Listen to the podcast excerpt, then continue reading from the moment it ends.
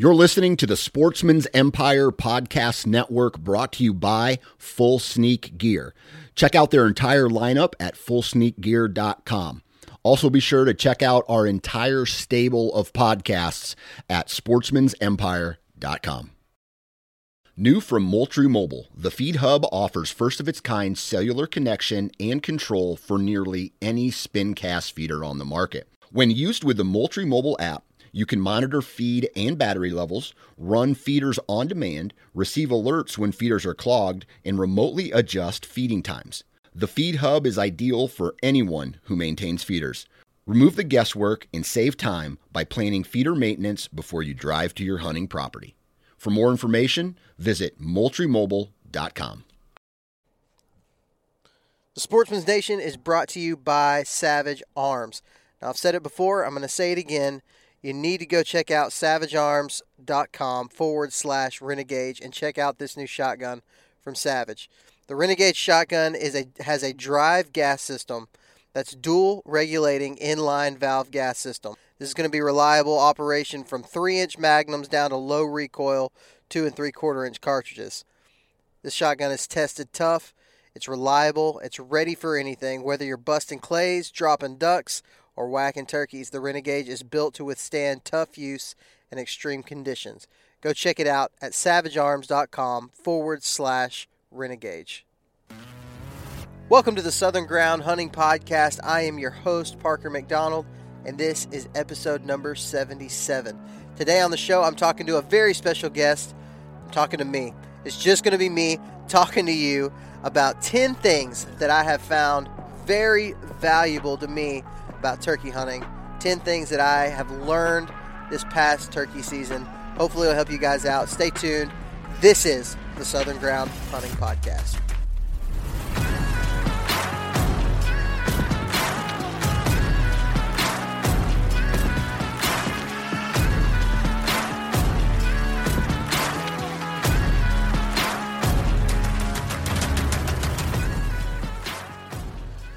All right, what's up, everybody? I am coming at you from the Walmart parking lot somewhere in Tennessee. I am going to be here for about 10 days in Tennessee, closing out my turkey season.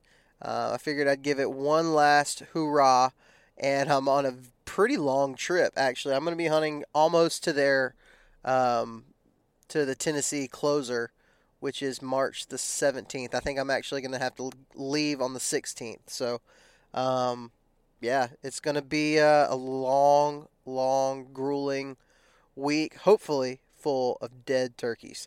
I have not kept it a secret that I've struggled this season. Um, killed a couple couple birds on public land in Alabama really quick, and pretty much after that second bird, it was dead. I wasn't finding sign. I wasn't hearing gobbles. Nothing. And so, um, I decided my wife went to Florida with the kids to see her family. So I decided to stick back and uh, try to kill some turkeys in Tennessee.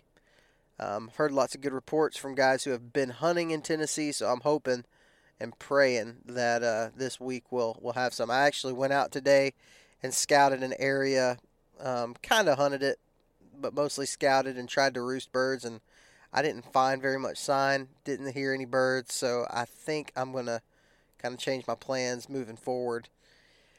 But uh, yeah, it's going to be a long week. Um, definitely going to have some videos on the YouTube channel, so make sure you are subscribed to the Sportsman's Nation YouTube channel, where you can find a lot of my videos from the past several years and uh, some other awesome content creators are going to be on there as well uh, for you guys to watch and enjoy. Um, let's see, Scree Gear. You need to check out Scree Gear, ScreeGear.com. wearing it right now in the parking lot at Walmart, sitting in my car. Um, stuff is just awesome. I've told you about it a lot, but I want you guys to know that I truly do believe in this system, um, in this apparel. I think it is um, not only do I feel like it is very, very practical, practical and useful for a public land hunter, when you're talking about during deer season being able to layer, um, during turkey season being able to Um, utilize some of the merino wool base layers to absorb sweat. It's hot. I'm running ridges all the time, and um, man, this merino wool keeps me dry, keeps me comfortable. I love the stuff. Um, you can save 15% on your purchase at screegear.com if you use the code, all lowercase, all one word, Southern Ground. That'll save you 15% off your purchase at screegear.com. Again, want to tell you I love the stuff. I wouldn't I wouldn't tell you to um, to use it if I did not like it. I think it is awesome and uh, very durable, very comfortable, and super practical. And maybe greater than all those things, it's affordable. Uh, there's a ton of performance hunting apparel companies that are selling stuff, but it's just simply not affordable. Scree Gear um, is not going to break the bank. It's super affordable for the average guy. So I hope you guys will go and check that out. So today, um, it's just me. I have not done an episode that's just me talking by myself since episode one. And right now we are 77 episodes in. And uh, this is going to be pretty much the first time that I've done a full episode like this. And uh, like I said, I'm sitting in the Walmart parking lot here in Tennessee. And um, I've got a podcast scheduled with a pretty freaking awesome guest here uh, that's going to be live here probably in the next few days, but uh, you'll you'll get to hear that next week, and that will likely be our last podcast of turkey season. Um, I love doing turkey podcasts. It fires me up, but I'm going to be honest. If I'm not turkey hunting, it's going to be pretty difficult for me to uh, to get into turkey podcasts. So I'm going to record one more, and it's a it's an awesome guest. I think you you guys are really going to enjoy it. Uh, and that's probably going to be it. And we're going to get back into deer season. I had a buddy ask me the other day, like, "Hey man, I know you're all crazy about that turkey hunting stuff, but can you please start doing deer podcasts soon?" And uh, so, you deer guys who are not big into turkey hunting, uh, rest assured, we will get back to deer season. That's going to be our main focus probably from uh, mid May to, I mean, until next turkey season. We're going to be talking about deer a lot, and uh, I'm super excited about it. I've actually been um, getting even more excited about getting ready for deer season. I uh, went ahead and put some days on my calendar that I'm going to be out of state hunting and uh, I'm super looking forward to that. So I say all that to say, everybody who's listening to this, if you are a deer podcast um, lover, just look forward to uh, probably mid middle to end the end of May, and uh, and we're gonna get back into that. So I wanted to take this opportunity to um, really just talk to you guys and let you know um, kind of some of the things that I've dealt with this turkey season. Um, like I said before, I have not kept it a secret that turkey season's been extra, extra tough for me this year. Um, now, I, harvest numbers, you would not necessarily think so. I've killed two birds. It's not a bad season. A lot of people didn't kill even one, um, but a lot of people killed a whole lot more than that, especially in different parts of Alabama. Um, however, the turkeys just were not in the area that I was hunting. Not very many of them. I know there were some. I saw several. Um, I was on a uh, a different piece of public land in a different part of the state when I killed my first bird, and there's a lot of turkeys in there. Actually, um, the the area that I was in had one of the highest harvest numbers of any county in the state of Alabama, um, and there was a lot of birds killed out there. Problem is is there's just not an overwhelming amount of public land to be able to hunt. So if you go in there and um, pressure it in those few little areas then it shuts them down and i went back a couple times since then and just did not was not able to get on birds. Um, but i know they're there. I know they're going to be there next year. If you watch the videos you saw that i um, i missed a jake on opening day uh, just kind of threw up a shot at him and um, probably was too far of a shot if I'm being completely honest with you. But um, so I feel pretty confident that next year it's going to be it's going to be even better in there than it was this year even. Um, but my my core area that I stick to a lot just did not produce, and um, and normally I, I'm not going to say it always produces, but it does always uh, hold birds. I find sign, I bump them, I see them, I get opportunities, I hear them gobble. Uh, this year I heard four gobbles, uh, or four days. I had four days that I heard gobbling, and I killed birds on two of those days. So, um, if you ask me, that's pretty good, uh, a pretty good percentage. Um, I was 50 percent on days that I heard a gobbling bird, so I'm definitely not going to complain about that. Uh, however, I hunted quite a bit. I mean, probably four days, four to five days a week, um, and to only for a month and a month and a half, a month and a week, however long our season is, and to only hear birds gobbling on four of those days is pretty discouraging, and uh, and not normal. Yeah, you know, I, I struggled through turkey season, but at least I can hear a gobble occasionally out there. Um, probably maybe one to two days a week, I would hear gobbles in the past. And this year, it was after I killed that second bird, I didn't hear a single gobble. I have not heard a gobble since then, um, with the exception of one day on private land uh, when I was with Drew. So, I want to start out by saying the first thing that I have learned about turkeys is kind of uh, it was true for me this year, and uh, it's not always true everywhere. I've heard a lot of people say differently, but what I have, what I learned this year, is that just because there are turkeys one year in an area does not mean they will be there in the future. Um, it also doesn't mean that they won't be back eventually, but do not bank on having your um, main areas. And here's what I mean by that: a lot of turkey hunters, myself included, I really uh, I don't I don't do as much map scouting as maybe I do with deer. Um, I'm not really looking for new areas in the off season to turkey hunt just because I have had in the past I've had big chunks of land that have carried that have held a lot of turkeys, and um, this year that just wasn't the case. Um, I was forced to go real far out and try to find new areas where I still wasn't finding birds. Um, but what I do know is that come deer season, they're going to be right back in those same areas.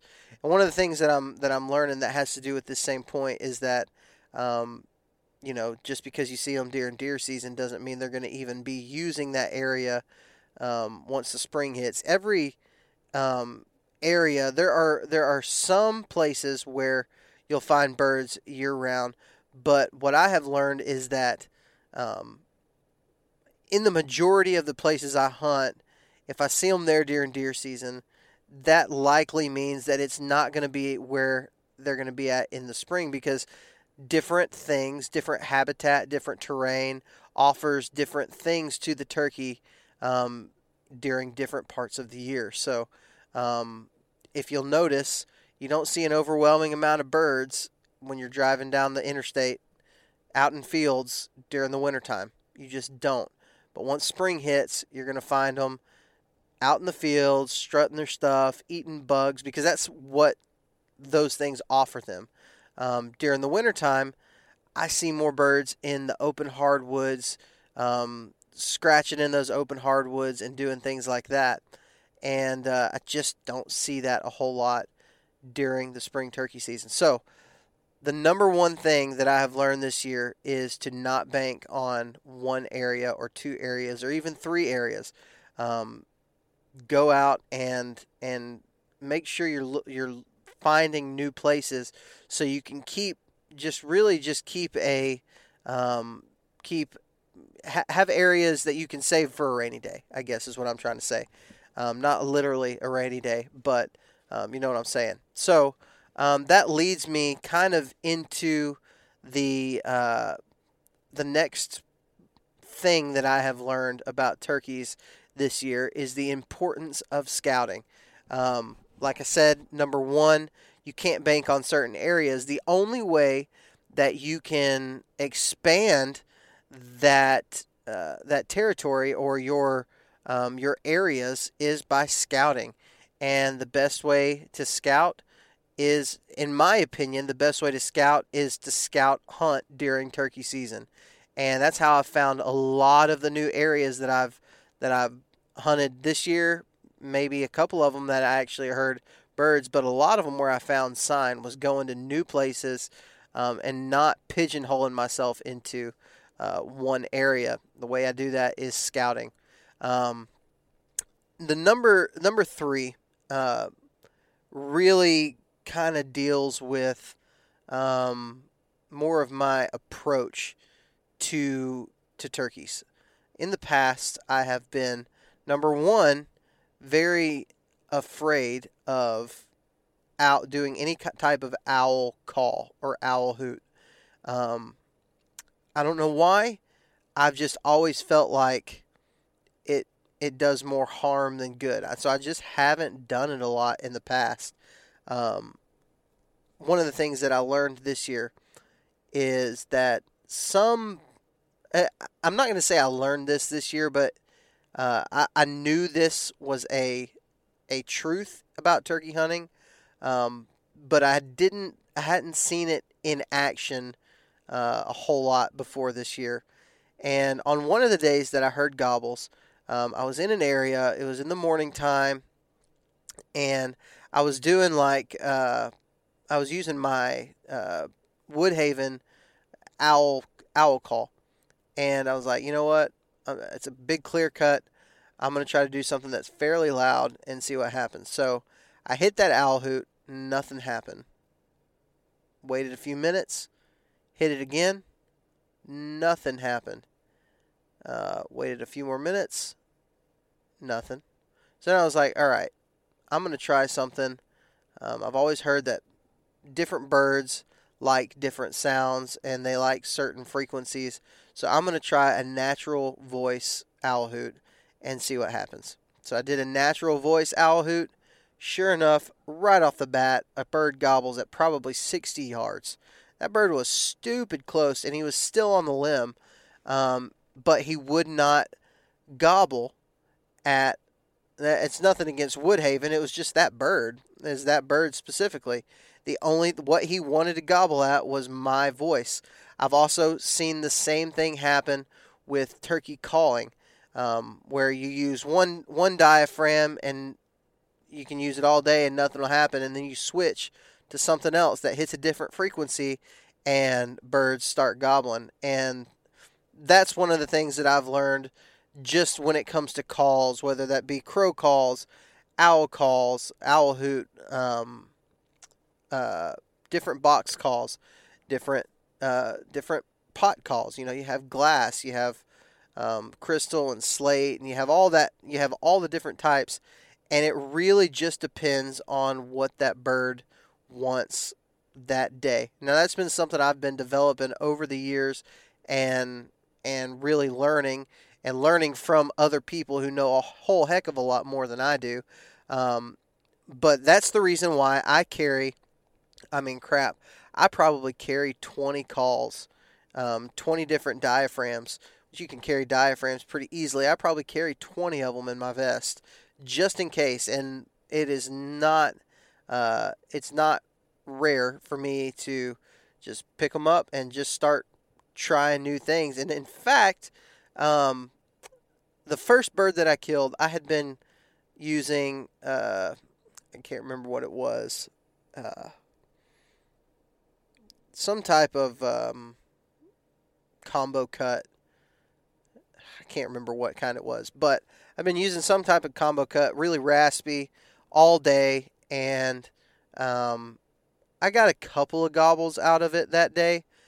That day was probably the best goblin day that I that I had all year.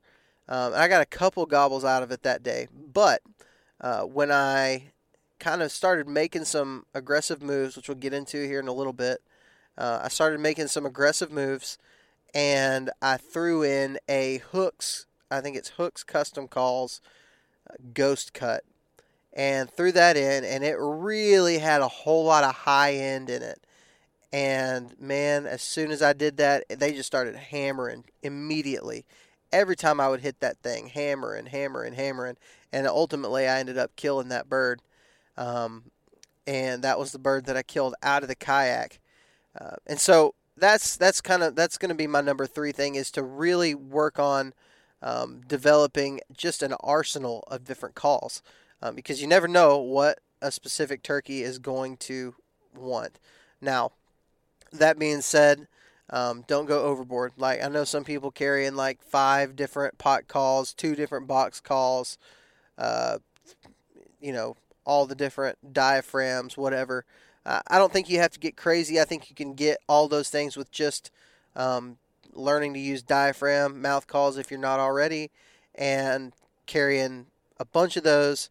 Get you a pot, uh, pot call, get you a box, get you a crow call, and a, a maybe an owl hoot, or or if you just want to use your natural voice on that stuff, then you know go for it. But I'd say um, try to have a good selection of sounds available, just so you can um, you know, possibly fire up a bird that maybe you wouldn't have otherwise. Um, so that's number three. Number four, and this is something I learned when I lived in Georgia. Um, but every year it seems like I do it more and more and more. And that is being aggressive in the turkey woods. I talked about the uh, the bird that I killed out of the kayak which, in my opinion, was a super aggressive move. Um, if you haven't listened to that podcast, go back and listen to it. Uh, I can't bel- I can't remember what episode it was. It was probably 71, 72, somewhere around there. Um, but it's where I tell the story about that bird, and it was extremely aggressive in my opinion. And if you just watch the video, um, or just watch the end of the video, it looks like um, like it wasn't like it was actually relatively easy. Uh, but here's what happened. I was working these birds all day, um, was seeing them all day, tried to do a belly crawl uh, stalk on them first thing in the morning. Didn't work out. They never saw me, but they had just kind of moved away, got out of range. Um, about 10 o'clock, I went ahead and put some decoys out in this field. Now, I'm not used to field birds either. Like, that's not really my thing but this piece of public land had fields on it, and the birds used them. Um, went and put the decoys out, sat down for a little bit. Nothing, nothing. I heard one gobble way far off in the distance. So, what I decided I was going to do was get back to the boat and ride around and try to get closer to where I heard that gobble come from. The gobble was definitely on private land, but I could swing around and get closer to that piece where I might actually have a chance of it. So I got up, went and got my decoys, which I don't use that much. Um, went and got my decoys, and as soon as I touched the decoy and, and took it off, uh, took it off the stake, I look up and I see a blue head at about 300, 400 yards off on the edge of the field. I see this blue head, and I was like, crap. Um, that was probably the bird that gobbled, and he's in this field right now. Well, I slowly put the decoys back, get into a blowdown, and start noticing the hens that he was with start popping into the field. That bird walks out, struts at about 200 yards, just will not commit.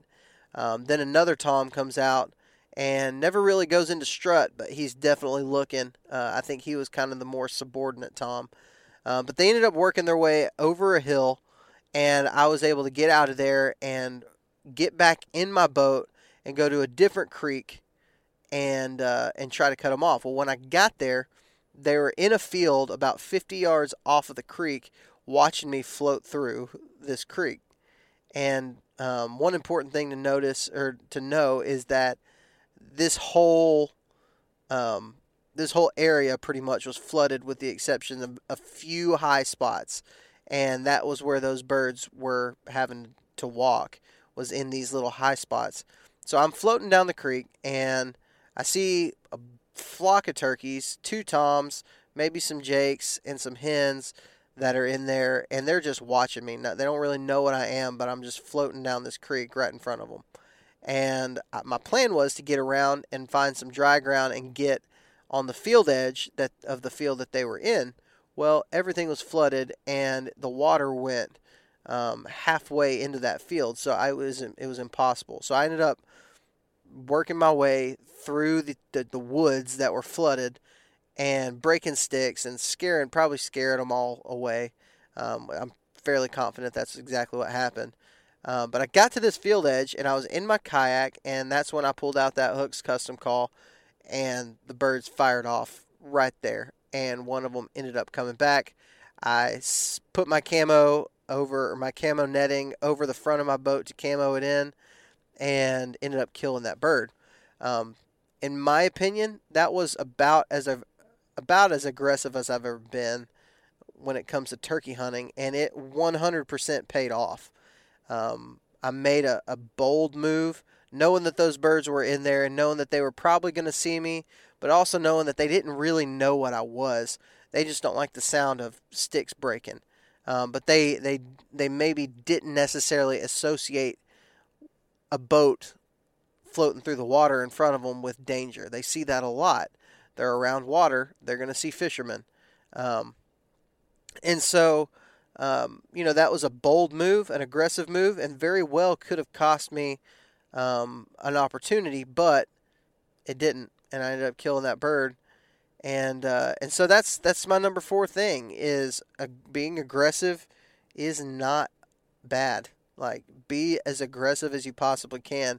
Same thing happened um, for my second bird. It wasn't nearly as aggressive, uh, but he was on private land, and I pulled him over with by being, you know, uh, putting myself in the right position to be able to kill him instead of just, you know, staying in one area or whatever. I was covering ground, and and that's that's how that worked out. So speaking of the number two bird, um, the fifth thing that I have learned this turkey season is that less is more when it comes to turkey calling. Um, again, something that I didn't necessarily learn this turkey season, but it is um, a very valuable thing that I have learned in the past. Um, now I know I said that you want to have plenty of calls, like be be versatile, have a good arsenal of calls that you can use, but at the end of the day, less is more. You have to understand that a lot of these turkeys, especially in the areas that I hunt, and especially this year, were extra pressured because of the pandemic. A lot of people were hunting every single day of the week rather than just weekends. And so these birds are used to people owl hooting like crazy, um, going to town on box calls. They're used to all that. And so I've I have seen more times than not the days that I'm successful is when I am taking it slow, calling very little, but enough to let a tom know that I'm in the area. That's exactly what happened with the second bird that I killed, and that's the reason why I killed him, and the only reason why I killed him. I was walking about every hundred yards, very slowly. I would call, and it would be soft, nothing crazy. It wouldn't be some loud, aggressive yelp. Um, it was just soft calling. And this is at probably 8 o'clock, so they were already on the ground and had been on the ground for probably an hour and a half. Um, but I ended up um, striking this bird up, and he was on private land. And uh, one of the things that uh, I decided to do, I had plenty of time because he was about 100 yards off and I set up in the closest spot that I could possibly get to this private land. And um, I mean, I just once I knew that he was he knew I was there, and I could also tell that he was getting closer. I shut it off and I stopped, and uh, I, I, did a couple of really soft clucks. Um, about 15 minutes later, and as soon as I did that, he was within 20 yards yeah, it was one of those gobbles where you can hear their spit, um, and it was it was awesome. I mean, it was so cool. And uh, I'll tell you a couple of things that I did. I soft called right there and let him come to me instead of me going nuts. Um, and probably what would have happened if I would have done that is he would have just sat out in that field and he would have strutted, expecting a hen to come in, which is what they do. That's that's their natural order. The hens go to the tom. I'm going to get to that here in just a minute. Um, uh, kind of more in more detail because that actually is one of the points that I that I want to make. One of the things that I've learned, but um, I did some soft calls, and then I did one with my hand in front of my mouth to make it sound like to push the sound back behind me, so that he thought that that hen was going away. As soon as I did that, the the joker was coming on a string, and I killed him. Um, now, um, that is number five. Less is more when it comes to turkey calling. A lot of you new guys out there are watching a lot of videos on YouTube where it looks like people are calling every three minutes, and that's just not the case. They're taking a whole bunch of footage and compiling it into a short video. But the reality is, is that I mean, a lot of guys um, call once every 30 minutes, once every 15 minutes. You know, I mean, I would not do much more than once every 15 minutes when it comes to uh, public land turkey hunting. Um, now that's number five. Number six uh, really has a lot to do with that second bird as well. One of the things that I that I learned was something that I have been told a lot. Uh, my buddy Adam Cruz says it a lot. He says if you can just get one tree closer when you're on a gobbling bird, if you can just get one tree closer, um, then do it and keep doing that until you literally can't get any closer. Um, that's true in a lot of scenarios, but the scenario that I was in right there was there was a roadbed coming off of the private land and out of this green field. There's a road that went into the public land, and those turkeys, those birds, know so well how to pinpoint exactly where that call is coming from. And so if you are calling, especially in an area where a turkey can see a long ways, and he gets to that spot, he comes out of the trees or he comes into that that, that chunk of woods, and he knows where that calling is coming from, and he does not see a hen, then you're pretty well screwed. And it almost killed it. Uh, it almost saved his life because as soon as he hit that road and got to where he knew he would be able to see the hen that was there, and he didn't see a hen, the Joker turned around and about started booking it, and I shot him uh, right as soon as he turned around. Um, I shot him. It wasn't the greatest shot opportunity that I've ever had, but I knew I was going to have to shoot him or he was going to be gone. Um, he was going to be back on the private land.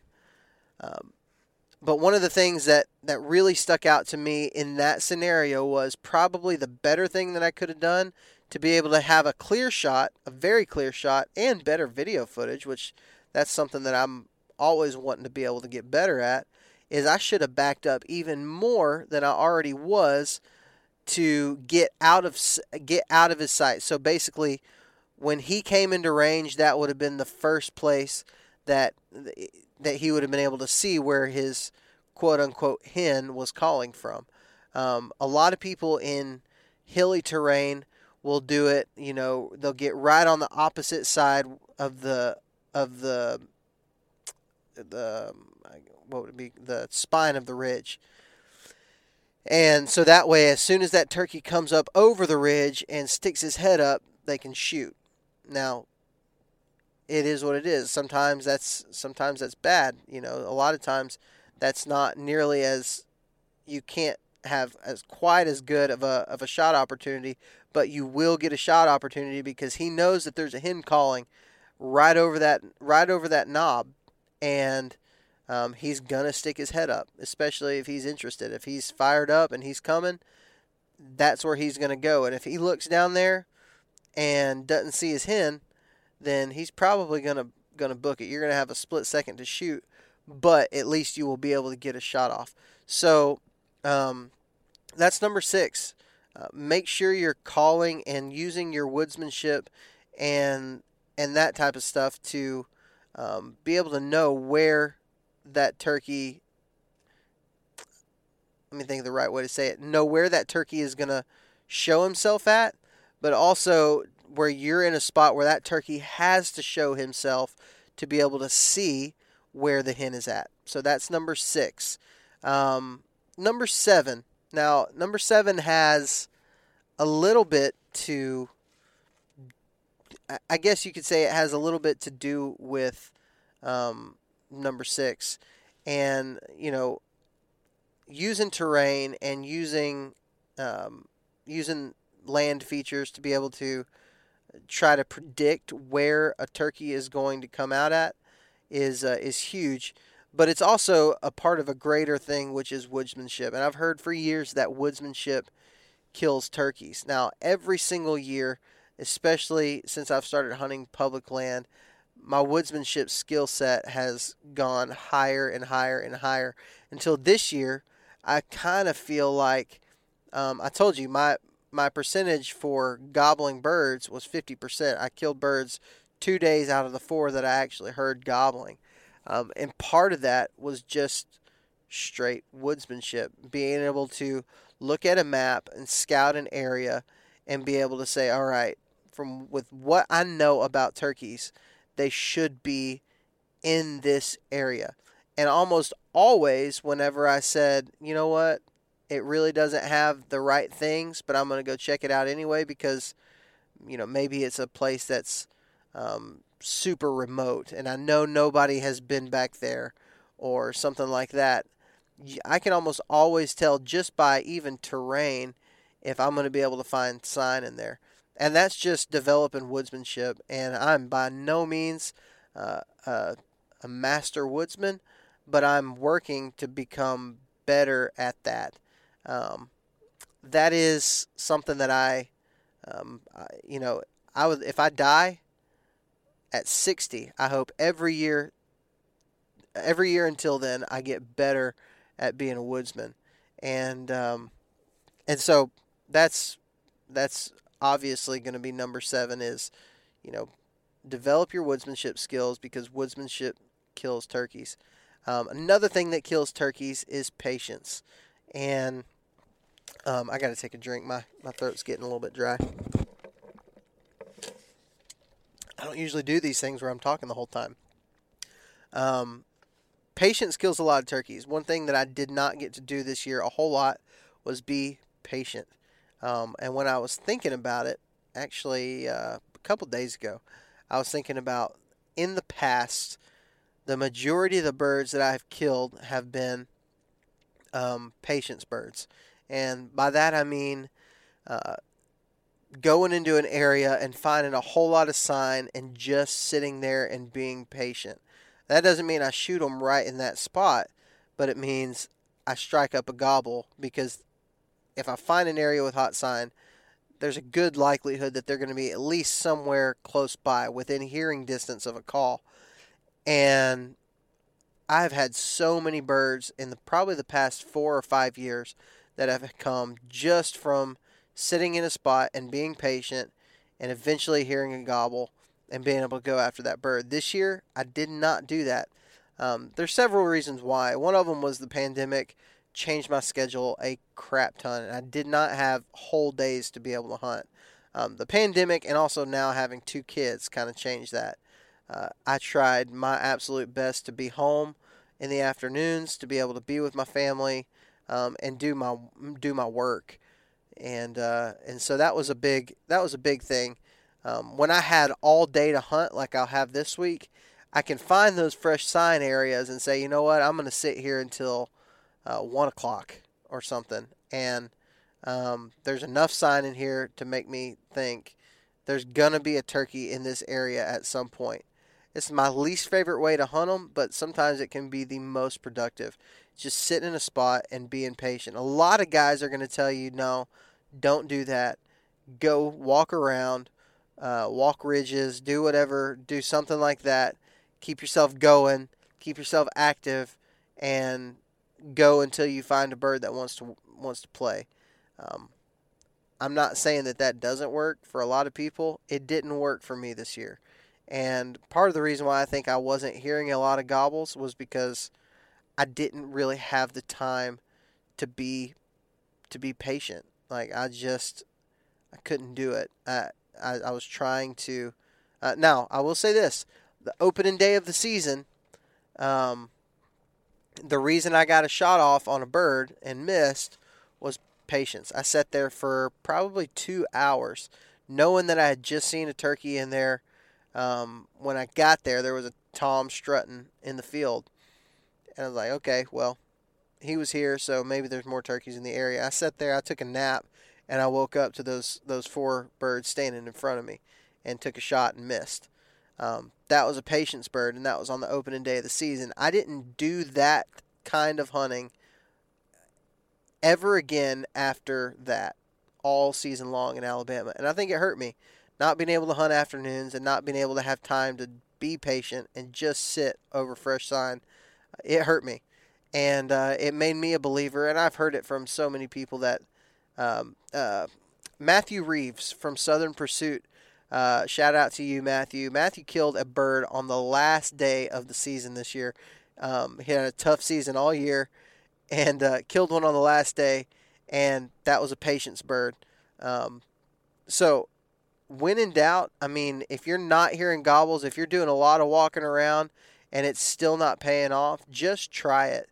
Try to be patient. Try to sit still in one area. And when I say sit still, I mean like legitimately sit still. Don't look at your phone. Uh, I actually fell asleep, and that's when I woke up and there were birds in front of me. Um, stuff like that, man, that can be. It sounds goofy, it sounds dumb, but man, it can work. Um, so don't be afraid to just sit in one spot. Just because it's not what the hunting public's doing on YouTube does not mean that it doesn't work. It works for a lot of people very well. Um, and I've heard studies. Uh, I've heard of studies where um, gobblers will uh, if they hear uh, they'll they'll hear a hen a hen call they'll hear a hunter calling a hen and they've actually done studies on gobblers that have a tracker on them where they knew a hunter was in an area calling one morning and around one or two o'clock that gobbler came to that area looking for the hen that it heard calling first thing in the morning hoping that she would still be there once he got once his other hens left him um, I thought that was interesting, and it's probably the reason why I have been very successful in the past by just sitting still in one area, is because these birds are both dumber than we give them credit for and smarter than we give them credit for. They have the ability, the natural ability, to be able to pinpoint certain spots and remember it throughout the day so that when their hens leave them, they can go straight there and uh, and I think that's what kills a lot of turkeys. Um, the ninth thing that I learned is that um, uh, this is going to be a a bold statement, and maybe it's not something that I learned, but it's something that I have observed this year, and um, that is having to do with barometric pressure. Now, I, we talked to a lot of guests who believe 100% in barometric pressure, that it is a one of the only ways to be able to um, predict gobbling. Um, I'll say this the barometric pressure on a lot of days was rising. Uh, a lot of days that I hunted was rising. But the days that I shot birds, the, the two days that I shot birds and the four days that I heard them gobble. Um, five days if you include the one on private land uh, with me and Drew.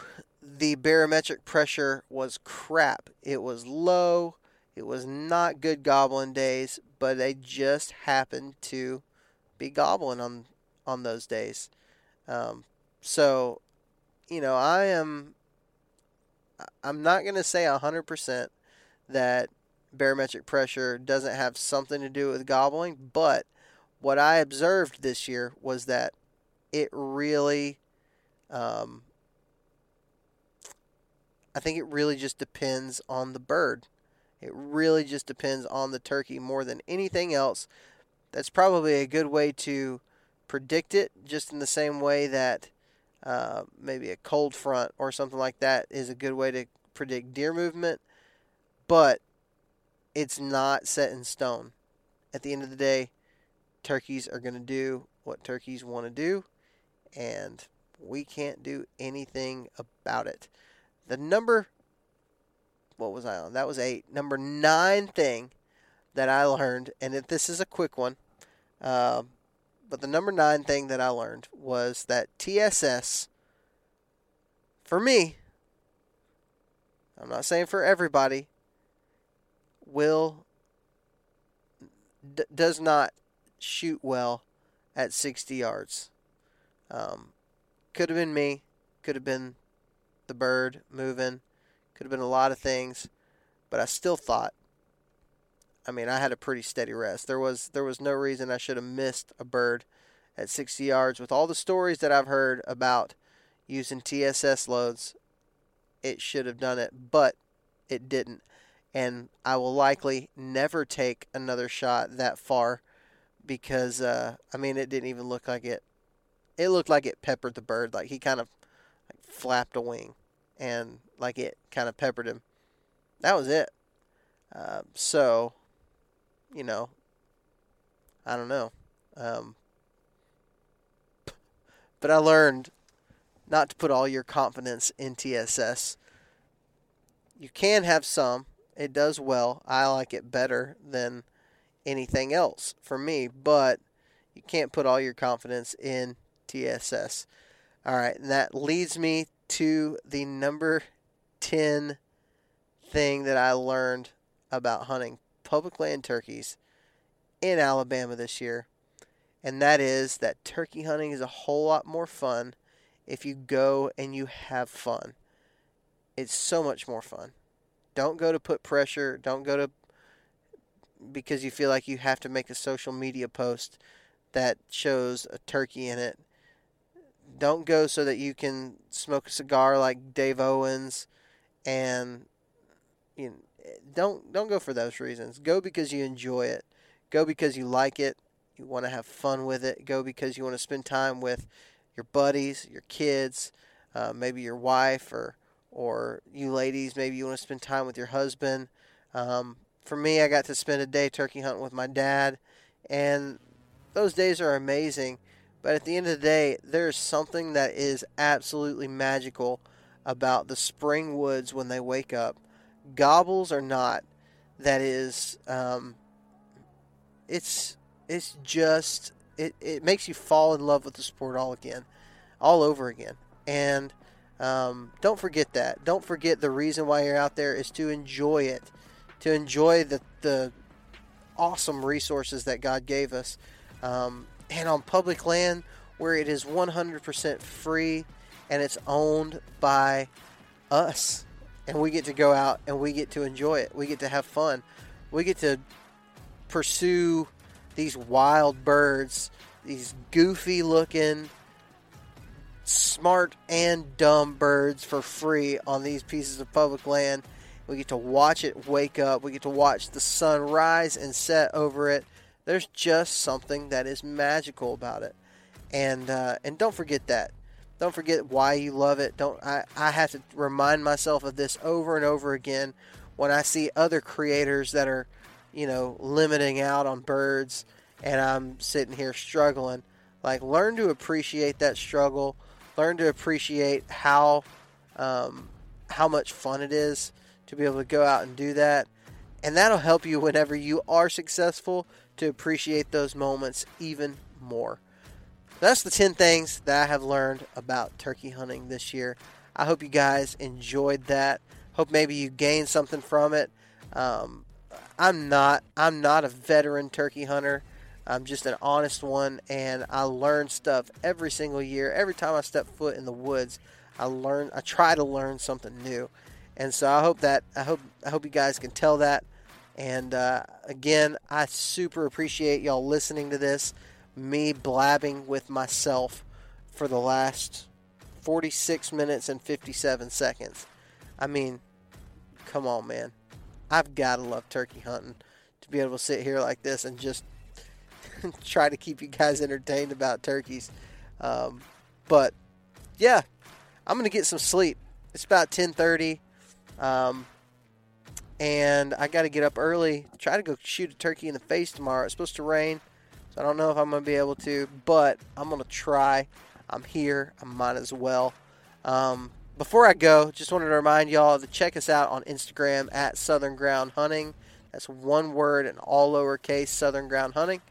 Um, check us out on Facebook. All you got to do is search Southern Ground Hunting, and uh, and you'll find it there. And again on YouTube, um, go to the Sportsman's Nation YouTube channel, see all that content there as well. Uh, yeah, again, man, go out and enjoy it. If it's still turkey season where you're at, have fun. I know a lot of people are bass fishing. No, I want to remind you guys to go um, check out the Chasing Tails Outdoors podcast. Um, we're teaming up with them. We're doing the second annual Yakin for Bass Challenge. That is a kayak bass fishing fishing tournament where you get to compete against cocky son of guns like me and Walter and try to put us in our place. Um, it's a challenge. It is uh, going straight to charity, and um, all the proceeds are going straight to charity. There's going to be an opportunity for everybody to win prizes. Um, I know last year you could win prizes even if you hadn't registered a fish, um, or even if you haven't, uh, if you're not in the leader in the, on the leaderboard or anything like that. Um, so go and check that out. It's 25 bucks. It goes straight to charity, and you get to trash talk with us. There's a Facebook group all about it, the Yakin for Bass Challenge, and uh, I think y'all will will enjoy that. I know I I take it seriously. I can't win anything, but uh, I, I like to trash talk. I can win. I can win pride, and pride is one of the greatest trophies that you could ever win. And uh, especially when you're fishing against guys like Walter and Greg Godfrey and those guys who just think they freaking hung the moon. Um, man, I love putting them in their place. I love being able to beat them. Interesting fact: beat them up, beat them both last year. The only creator I did not beat was Chase, and uh, and it was it was fairly close. I made it in the top ten. Um, I had some fish get disqualified that would have put me above Chase. If I'm being honest with you. Um, no, I had I did have some fish get disqualified from from it because uh, some rules, but I'm I'm I'm out for them this year. Like I'm I'm gonna I'm gonna win at least out of the creators. There's some pretty daggum good fishermen who are not creators that are in it, but uh, I'm not gonna say that I'll beat them. But seriously, go check it out. Um, go to the Chasing Tails Outdoors Facebook page. You can learn everything you would possibly want to learn about that. You can check out their podcast as well, Ch- Chasing Tail Chasing Tails Outdoors podcast, um, and learn about it there. So uh, yeah, that's going to be it for this weekend or for this episode. Hope you guys have a great weekend. Hope you kill turkeys. Hope you catch fish. Hope you are successful at whatever it is and you are doing. But if you're going to be in the woods, remember that God gave you dominion over the birds of the air, the fish of the sea, and the beasts of the earth. So go out and exercise that dominion. We will talk to you next time.